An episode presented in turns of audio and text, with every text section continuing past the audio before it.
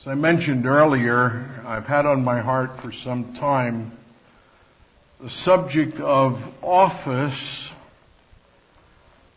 gift, and priesthood.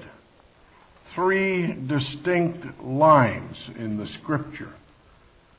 And yet so often confounded in our uh, understanding of the Word of God.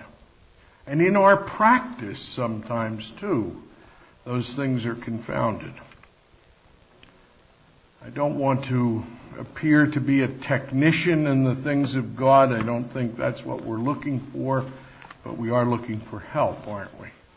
And we'd like to get those things straight. Now just make this general, normally I like to read the scriptures first, but I think in this particular case it might be helpful to make a a general introductory remark about these three things. Office in Scripture is always connected with the local assembly. With the local assembly. The boundaries for the exercise of that office are the local assembly. Gift, on the other hand, is to the entire body of Christ.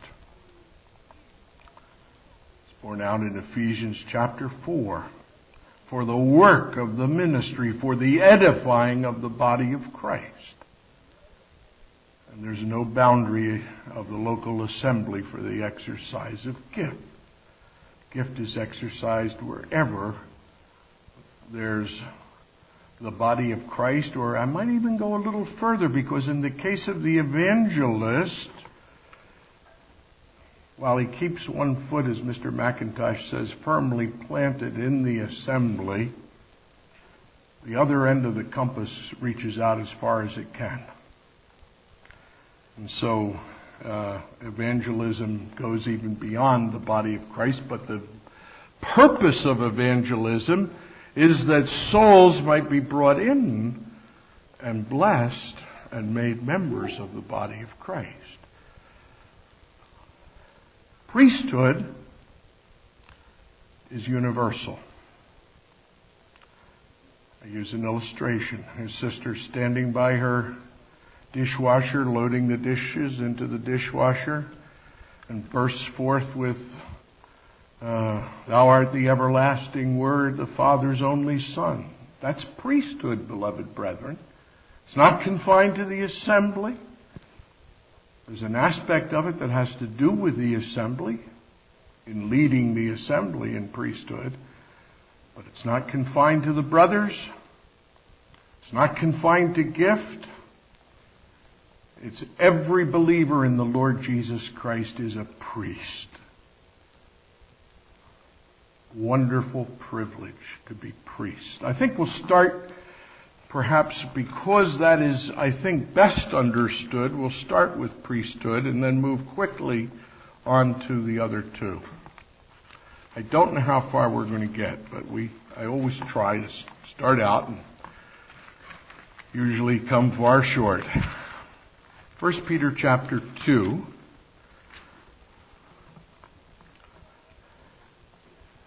In verses 5 and 9. Verses 5 and 9. Ye also as lively or living stones are built up a spiritual house and holy priesthood to offer up spiritual sacrifices acceptable to God by Jesus Christ. Now that's the first aspect of priesthood. Holy priests. Every believer in the Lord Jesus Christ is a holy priest. And every believer in the Lord Jesus Christ is built up a living stone upon the foundation, part of that house which is building, The Lord Jesus Christ being the head of the corner.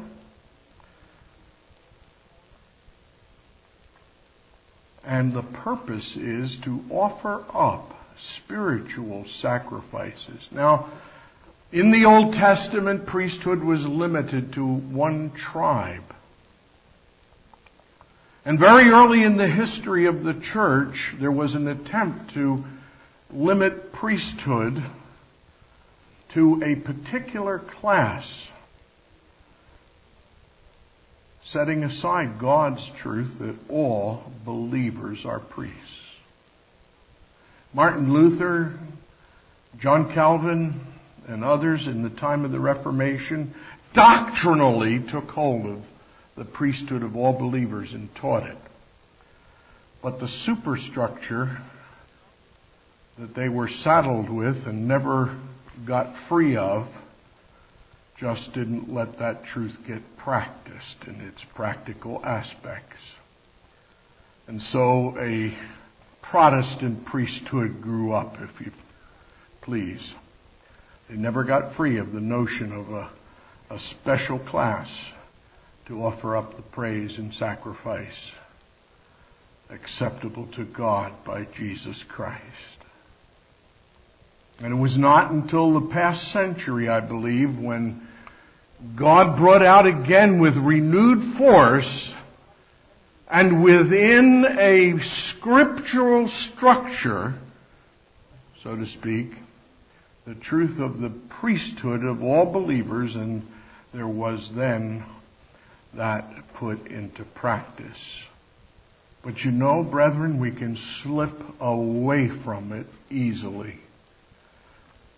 I want you to just think about when you come together on the Lord's Day morning. Do you remember that all of us are priests, or do you kind of in your mind relegate priesthood to a few brothers? It has nothing to do with gift, beloved. It's not a function of gift. In fact, I just want to pass on a remark of Mr. Kelly's that I very much enjoyed and which exercised me some years back. He says this, that those who are gifted in the assembly and accustomed to ministering the word might do well to step back and let other brothers exercise the priesthood, of course, always as led by the Spirit of God. But it's something that a brother can do who has no gift. I think especially of that sometimes as we gather together in a conference and brethren, I think look to a gifted brother to get up and give thanks for the bread at the conference. I don't say he shouldn't if he's exercised by the Spirit of God to do so.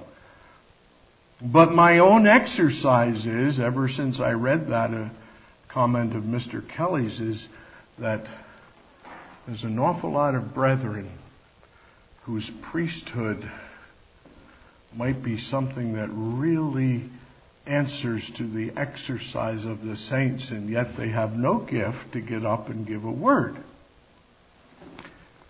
Now that's one side of priesthood, brethren. It's to offer up spiritual sacrifices. What are spiritual sacrifices? Well, it's in contrast to bringing a lamb or a sheep or uh, some other material offering that the Old Testament priesthood was occupied with, what do we bring? Christ has brought already that which has fully met all the requirements of a holy God with respect to our salvation. We cannot add to that. We cannot bring anything in that sense, nothing in my hand I bring. But there is another important aspect, beloved brethren, that we need to think about, and that is, let's look over at Hebrews, which may give us the last chapter of Hebrews, very familiar verses, these verses we're going to look at. I think we'll see what the Spirit of God is talking about. Hebrews 13, verse 15. By him, therefore, by whom?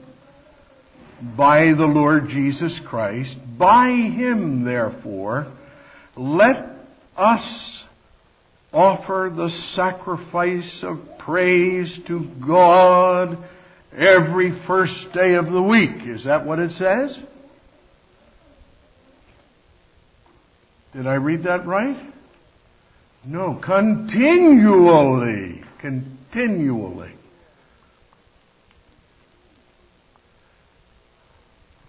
I uh, had the privilege two years ago of making a trip.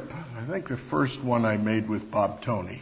I've been very fond of our brother for a long time, but the first time we went together on a trip, we went to Europe and traveled about 9,000 miles across Europe and back in three weeks, and uh, it was a, a, a grueling trip in some ways, but one I will never forget. About nine o'clock in the morning, we'd usually been on the road and had some breakfast, and and uh, we got a little ways down the highway, and all of a sudden, Bob would say, "We haven't had a word of praise this morning, brother," and he'd begin Thou art the everlasting word. And then that car would ring for uh, a half an hour or so with praise. Was that priesthood? Yes. Yes. Just like the sister standing at the dishwasher and offering up praise. Acceptable to God? Yes, because it comes in the Lord Jesus Christ by him. Let us offer the sacrifice of praise to God continually. Now he goes on and he amplifies that. He says the, that is the fruit of our lips, giving thanks to his name. Now, I'm sure it includes giving thanks to his name. I'm sure that's a correct thought, but it's a broader thought. If you look at Mr. Darby's translation, you'll see it says confessing his name. That is, I believe, expressing before God all that that name means to us as taught by the Holy Spirit. Confessing his name. What a privilege, beloved brethren.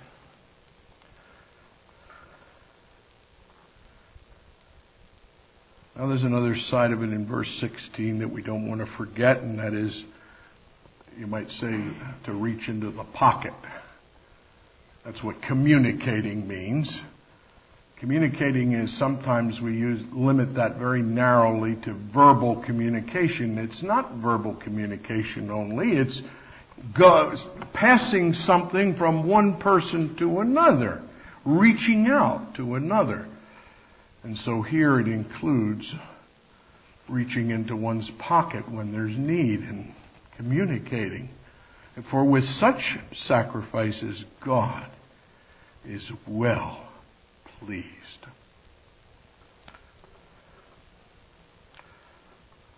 I sometimes tell this story, and usually I don't, I don't like to make my wife squirm, but I use it as an illustration. She doesn't.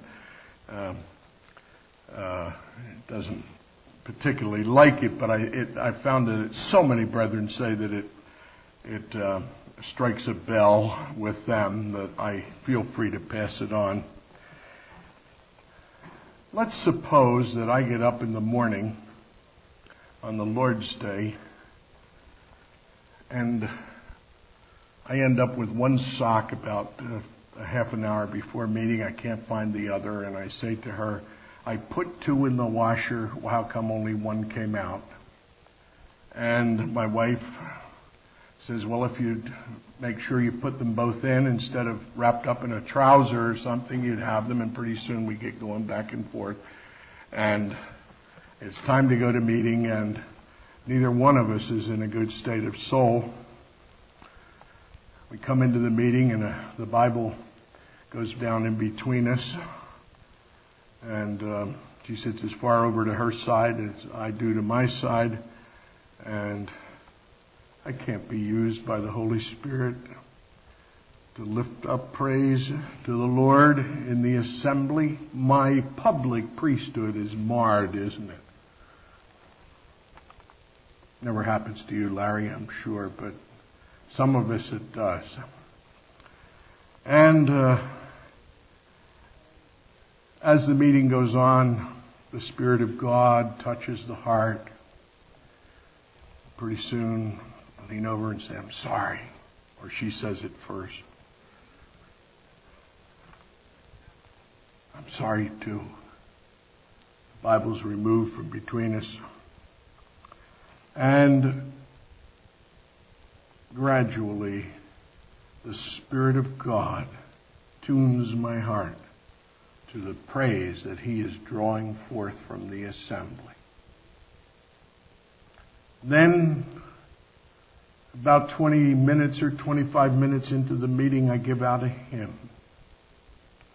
Let's say number 213. And after the meeting, old auntie comes over and she says, Brother Dick, I was just praying the Lord uh, at the beginning of the meeting, the Lord would put that on some brother's heart. Whose priesthood is more important, mine or hers? I submit hers. The Spirit of God lifted out of the heart of that dear sister, and I, because of hardness of heart and carelessness, I wasn't ready for the privilege. The Lord had to warm me up.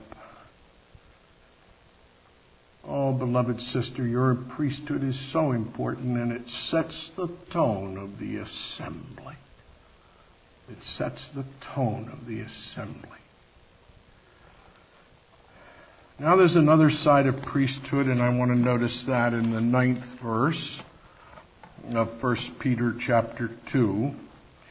But ye are a chosen generation, a royal priesthood, holy priests to offer up sacrifices, a royal priesthood, an holy nation, a peculiar people, and that doesn't mean odd.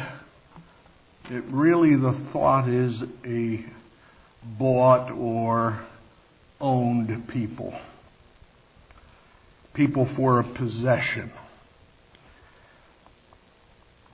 Now, what's our royal priesthood for? That ye should show forth the praises of him who hath called you out of darkness into his marvelous light. Again, I'd like to appeal to Mr. Darby's translation. It's the excellencies, to show forth the excellencies Oh, beloved, one aspect of our priesthood that we often forget about is that you and I have the privilege here in this world and everywhere we go to show forth the excellencies of the one who has called us out of darkness into his marvelous light. That's our royal priesthood. Sometimes it helps to bring it down to a practical I drive into the gas station. I'm clearly first, but somebody cuts me right off. Somebody in a hurry and gets into the pump ahead of me. How do I act? Do I blow my horn and say, wait a minute, I was there first? Or do we show forth His excellencies in how we react to that situation.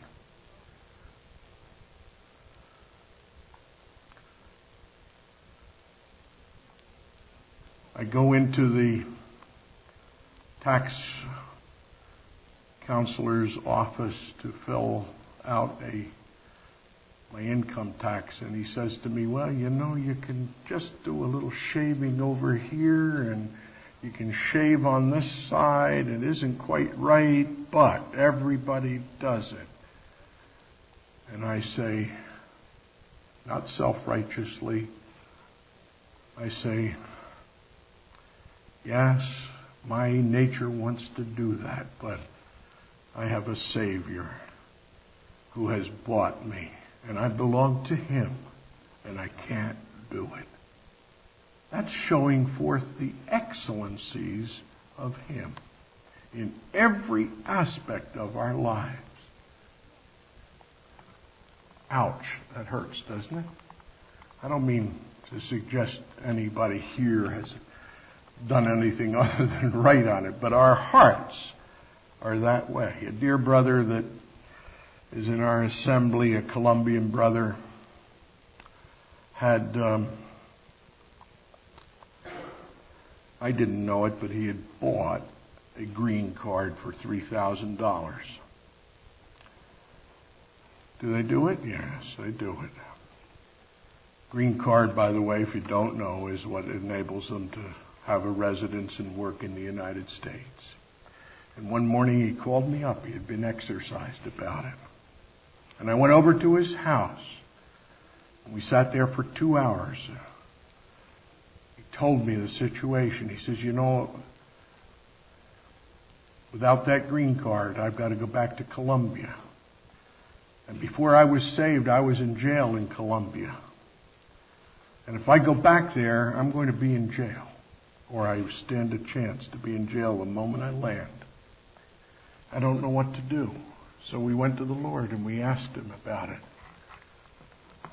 And without my telling him what to do, at the end of the conversation, he reached in his pocket and took that $3,000 green card, bent it in half, and threw it in the garbage. I didn't ask him to. That's holy priesthood, beloved. It's showing forth the excellencies of the Lord. He wouldn't have any part anymore with that card. I'm happy to tell you that the Lord gave him a legal one. Without any maneuvering, without any chicanery, I believe God saw that act of faith in that dear brother's heart. And then just the other day, he said to me, You know, brother, every year about this time I go through a fresh exercise. He said, I went for years cheating on my income tax. He said, but for five years the Lord has given me the grace to be able to sign that in His name.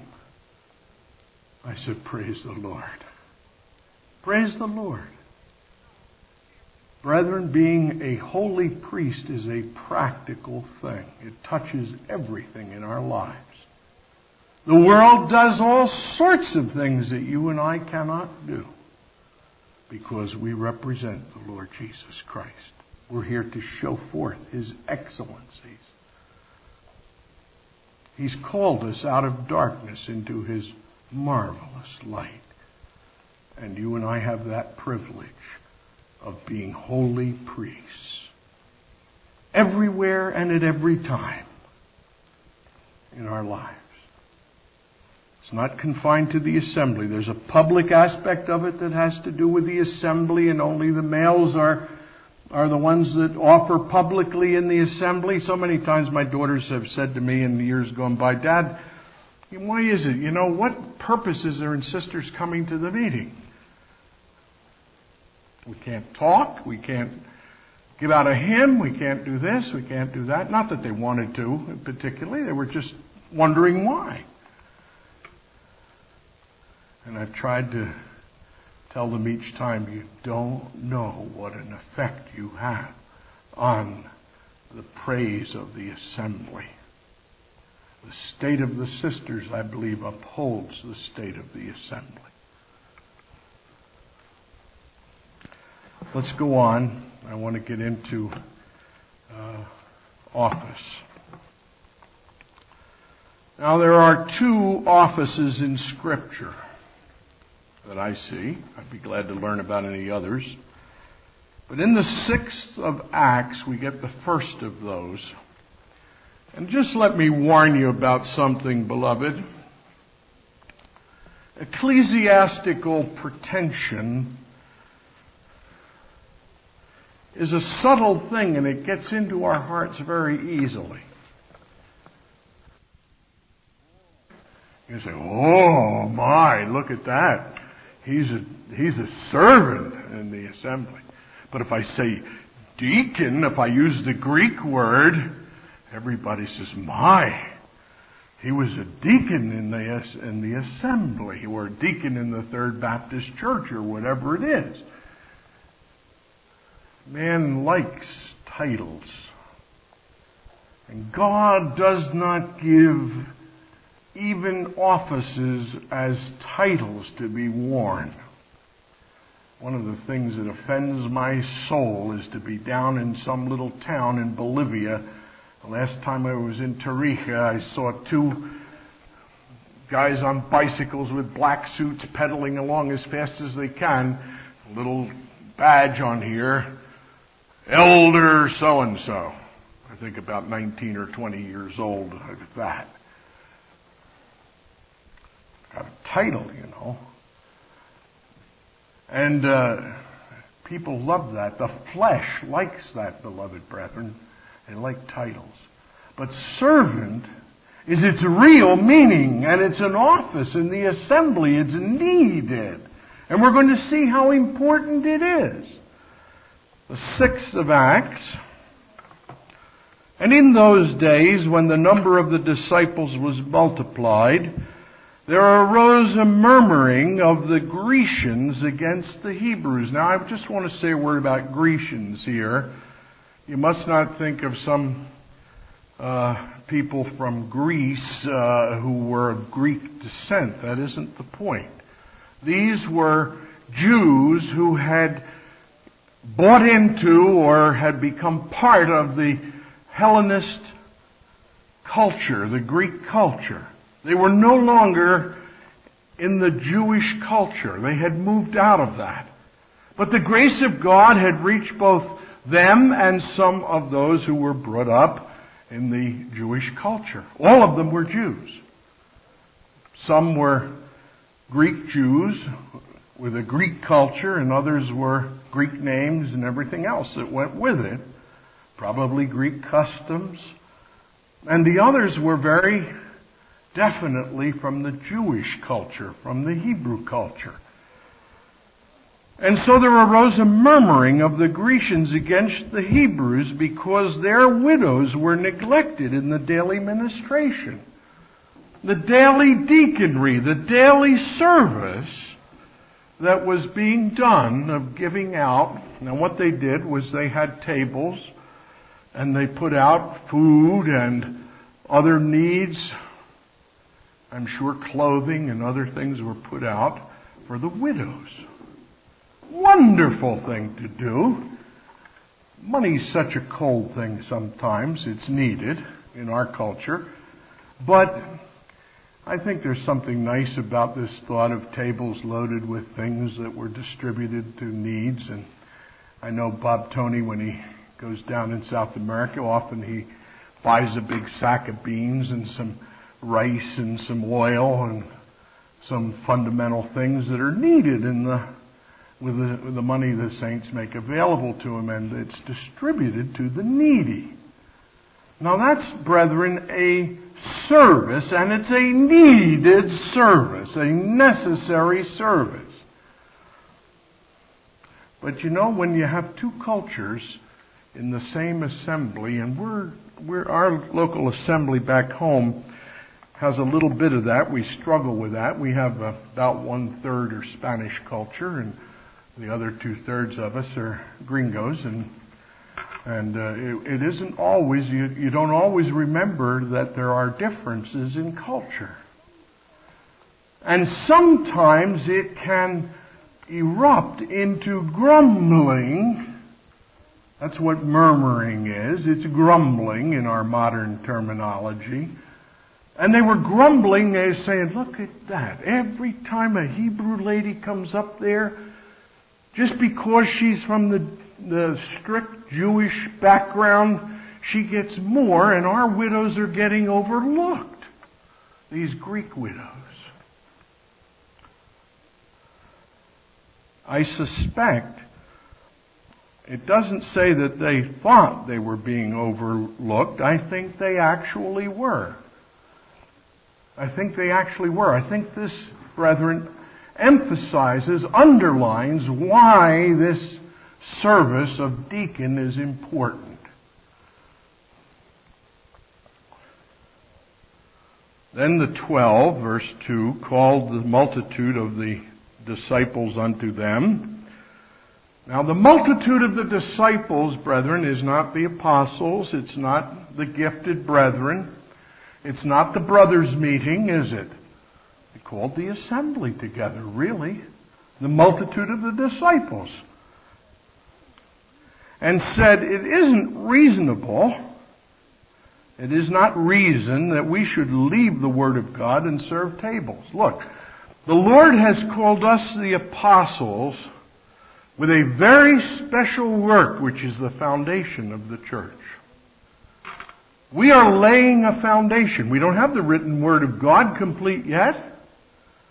I'm not saying they said all these things, but these are the reasons that they said these things.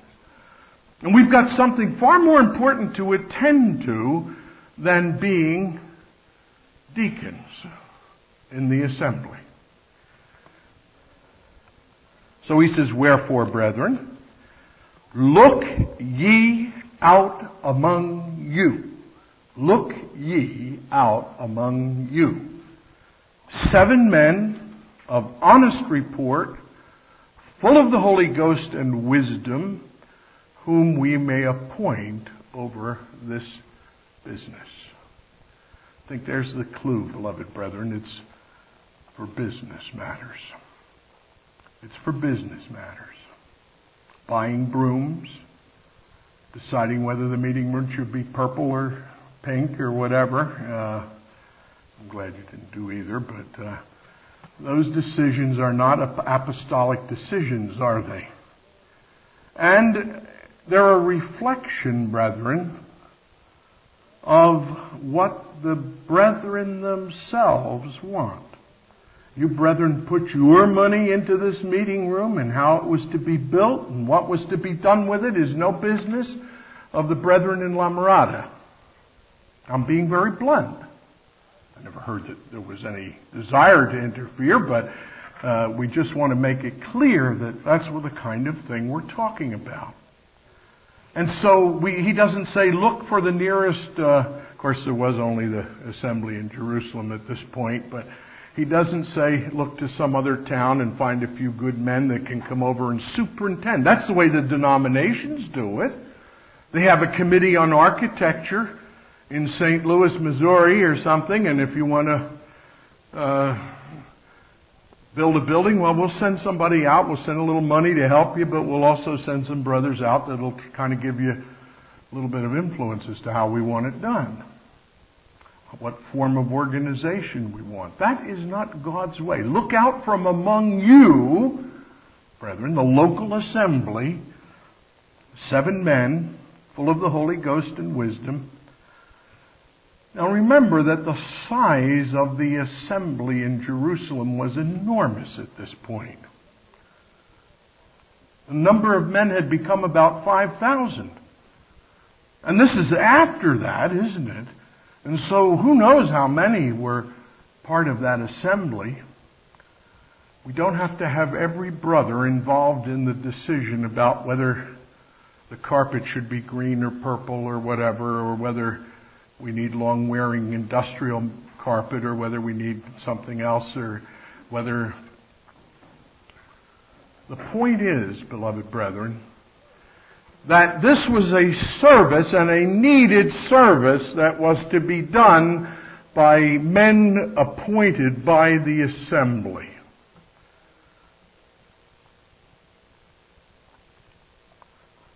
That's what a deacon is all about and it means a service. Now, it's very interesting. This particular office was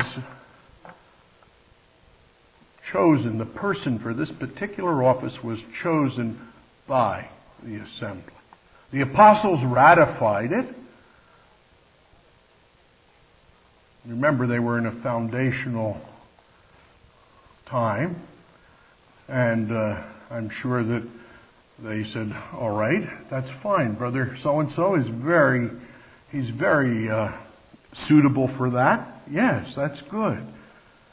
And so they appointed those seven men full of the Holy Ghost whom may, we may set over this business. We do not need to think, brethren, that the business matters of the assembly need to be touched by every hand in the assembly. There's a lot of us it'd be better if we never got involved in it at all. I don't mean we can't sit there and listen, but God has those that are full of the Holy Spirit. And if you look over in Timothy, you'll see that the deacons had qualifications that almost were to have qualifications that almost came up to the overseers in the assembly, or bishops. So it's a very serious responsibility. You don't say, well, that's a carelessly living Christian. Uh, he doesn't know anything about the Bible and better give him something to do. Let's put him in charge of the funds. Absolutely not, brethren. It was to be someone full of the Holy Ghost. In fact, one of them, within a couple of months or whatever, gave his life for the testimony. And so they were appointed. Now, if we were doing that in a worldly manner, and I've been part of arbitration in business, I know what it's all about. The aggrieved party chooses three, the other party chooses three, and together the six elect a seventh to kind of make it an odd number. Not here. What grace? All seven were appointed by the uh, out of the aggrieved party, out of the Hellenists. What grace on the part of the the Hebrew Christians who would be willing to pick seven Greek culture brothers to take charge of this. They said, well, brethren, if you feel we've been, your widows have been overlooked, why don't you just the seven of you take that responsibility and you could look out, look after it. That is what a deacon is all about. And it's only in the local assembly. It has nothing to do because those who are thus appointed take care of the funds of this assembly or the goods of this assembly. And I believe it's very scriptural that God says, look out among you those who do that.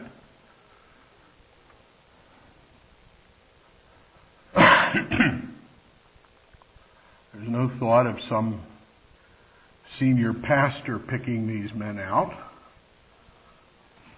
There's just this wonderful looking out among you. Those are to be thus engaged, to do these services. Now, I'll just mention that while it says men here, and I believe it is men, it's men in contrast to women, it's not mankind or persons.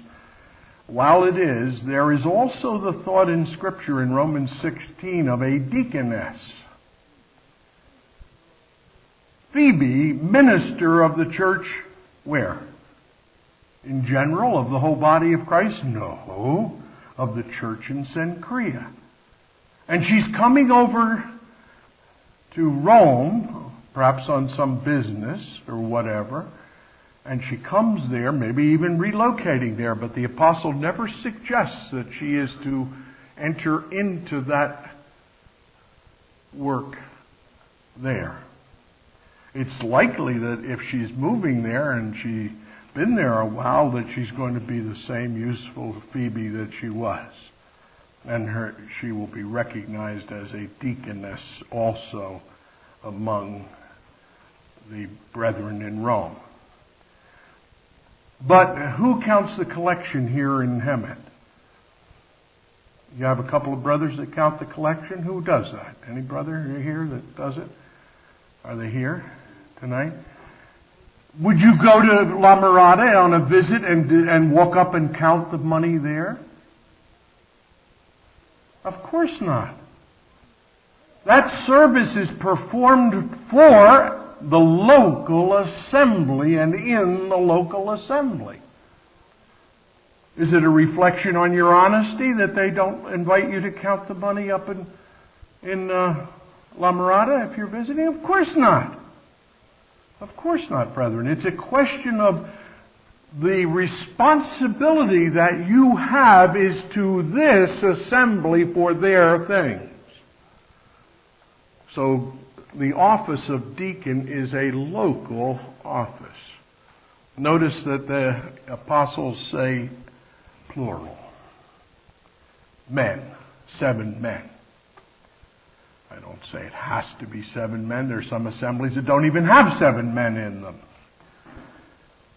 I remember an assembly one time in the East where only one brother counted the collection. And uh, I'm sure he was very faithful in it. But a brother came to live there and raised the question, wouldn't it be best if two counted that and, and recorded it? The brother says, don't you trust me, brother? It's not a question of that. It's a question of public testimony. It's a question of, of confidence that comes from the testimony of two.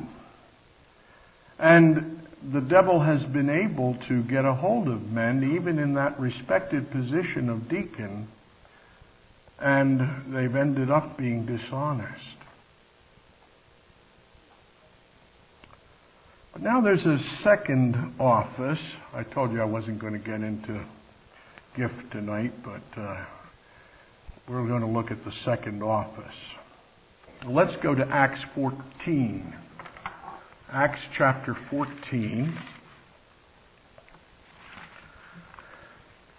And we're going to have to treat this very hurriedly, but just I want to stir up perhaps exercise on your part to, to further look into the matter. Acts 14 and verse uh, 21. And when they had preached the gospel to that city and taught and had taught many, they returned. Notice the next word.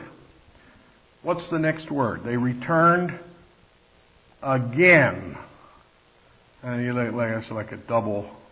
I think the Spirit of God is emphasizing this for a reason.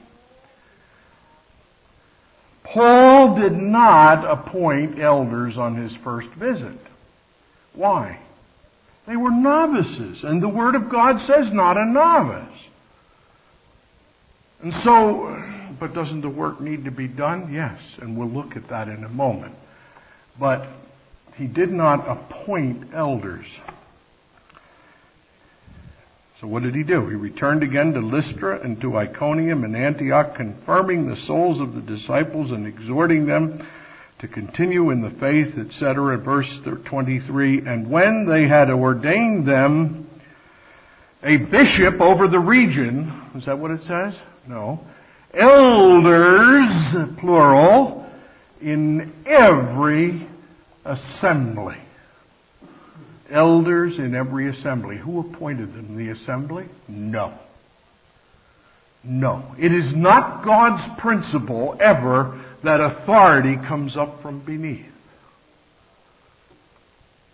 It's very good politics and very patriotic to say that the right to govern is derived from the consent of the governed, but that's not God's principle at all. That's democracy. And it has a place in the world system of things, but I'll just remark that it's called the miry clay. It's called the miry clay because there's no stability in it. And uh, while I'm very thankful to be living in a democracy in some ways, uh, it's not God's principle. All authority in the Word of God flows from above and down. And so the apostles of the Lord Jesus Christ, those delegates of the Lord Jesus Christ, those sent ones of Him, with His authority, appointed elders in every city. How about Titus though? Didn't he do it? Yes. But if you ask Titus, where did you get that authority? He'd say, right here. Paul said here. I left you here in Crete to, uh, to appoint elders in every city. Why don't we have appointed elders because there's no provision for their appointment in the Word of God. I think one reason is that we now have the complete Word of God. But now, is there nothing of the principle of oversight? Now let me just say this, our time is really gone, but I just want to cover this point. Again, uh, ecclesiastical obscurity takes a perfectly good Greek word, episkopos, episkopos, meaning one who looks over, telescope, periscope, scope the matter out, right? And epi is the adjective, or, or preposition rather, that is used, and so it's one who oversees the assembly. That's what episcopal or bishop, now don't ask me how we got to the word bishop, but if there is a way, I've watched, uh, I've watched a, a book on, I've read a book on, on how words change from one language to another, and it's easier to see in Spanish, it's obispo in Spanish, uh, but the basic word is episcopos or overseer. That is the work the brother does. But an, an uh, is also an elder. That's the person who does the work. And a presbyter is simply another word for elder. And so presbyters, presbytery, elders, bishop, that's all describing the same office. And there is no provision in the scriptures for that to be done by any other than the apostles or by a delegate of the apostles. Now, brethren, I said before that authority flows down from above. And I believe that's why God did not provide for us to continue elders in that way by election or by appointment by someone. But is there no work to be done? Yes. Oh, what an important work. But it's a local work, brethren. It's a local work. It needs to be done. The presiding over the assembly, in a spiritual sense, the overseeing of the assembly is such an important principle, and I believe one of the most mischievous things that has happened. Thank God our brethren in Latin America are not quite so uh, democratically minded about this. They understand more of the principle of oversight in the assembly, and we ought to understand it because it's needed. We are not in a democracy, dear brethren. And God has qualified and raised up those who oversee the assembly, not novices. That's why, uh, let's go over and we'll finish with this verse in Thessalonians.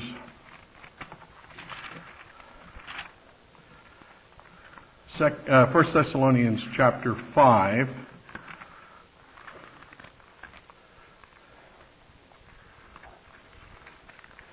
Be good to read 1 Timothy chapter 3 also in regard to that. By the way, again, I'm going to ask you, please don't read that in just in the authorized version. Take the time to look at Mr. Darby's translation, 1 Timothy 3 it isn't who as anybody desires the office of a bishop. That's so ecclesiastical, isn't it? It says, if anyone aspires to exercise oversight, he desires a good work. It's a needed work, brethren. But you aren't going to get an apostle tapping you on the shoulder and saying, you're it. You won't get that. And there'll be no Titus because he left behind no instructions there's no Titus to come and say, Paul said to appoint elders and you're it. By the way, it's always plural in an assembly too.